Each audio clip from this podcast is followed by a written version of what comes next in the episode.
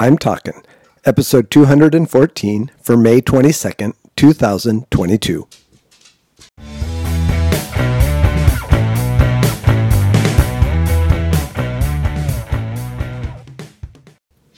This is Joel from the I'm Talking Microcast, where I share my thoughts on a topic that has piqued my interest this past week. This week, we're talking master. I bet you knew, based on last week's word, that we were continuing down the path of political incorrectness this week with the word master. It is not a word that people like to use. It has an ugly connotation to it.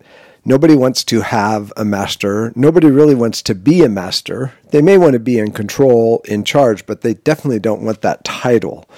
And so they will look to use another word instead of the word master, any other word instead of the word master. In fact, slave and master could completely disappear from our lexicon. Is that even the right way to use that word? Well, maybe. Anyway, master indicates somebody who is in control. And therein lies the challenge for those of us who call ourselves Christians.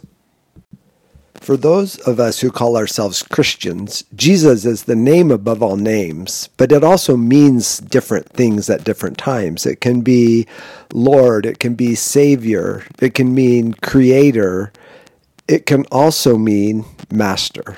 And we cannot shy away from using that word when we talk about who Jesus is to us. He is our master. And what does that mean? And why do we have to use that word? It's because Jesus is in control. And if we don't use the word master, then we will find some way to minimize who he is and refuse to submit to his lordship, to him being the master of our lives. So, what does it look like to live a life where Jesus is our master.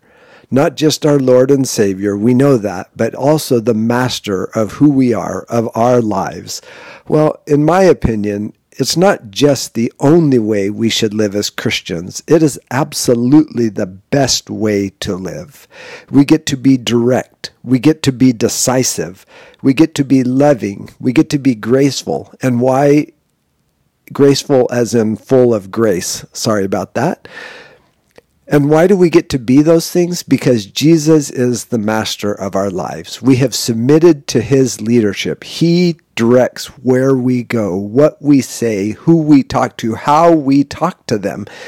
And with Jesus as our master, we will live a life that is so different from the world, that is salt to their taste buds, that is light to their darkness. There will be no other choice but for them to run to us or run away from us.